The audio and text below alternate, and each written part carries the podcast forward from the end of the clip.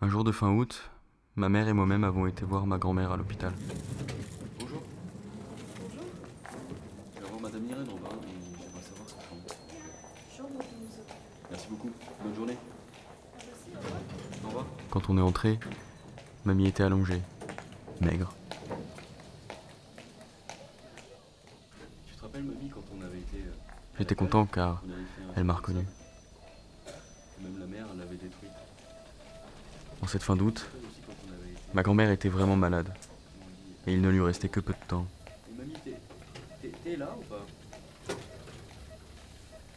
Elle avait décidé d'arrêter de manger et de boire.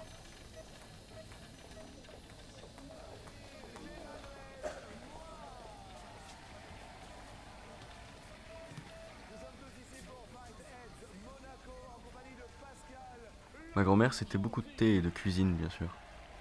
Comme beaucoup de grand-mères. À chaque fois que je venais, il y avait ces petits gâteaux avec des amandes dessus. Et du thé. Puis pour les repas, beaucoup de pommes de terre.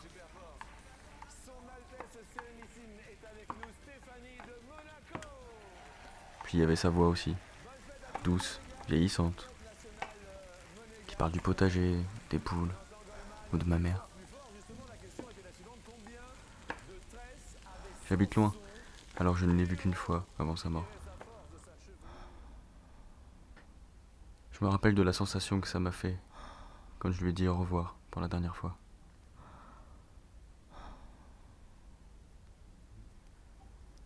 Je me suis dit que je n'allais plus jamais pouvoir l'entendre.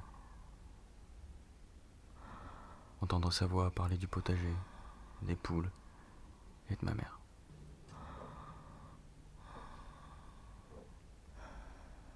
J'aurais aimé pouvoir l'enregistrer pour m'en souvenir, me rappeler.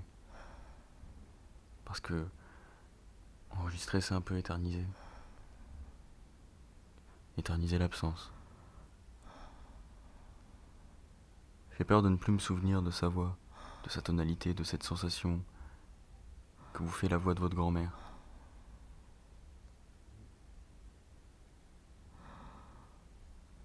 Alors j'espère qu'en m'enregistrant et en évoquant ces souvenirs, j'arriverai à ne pas oublier.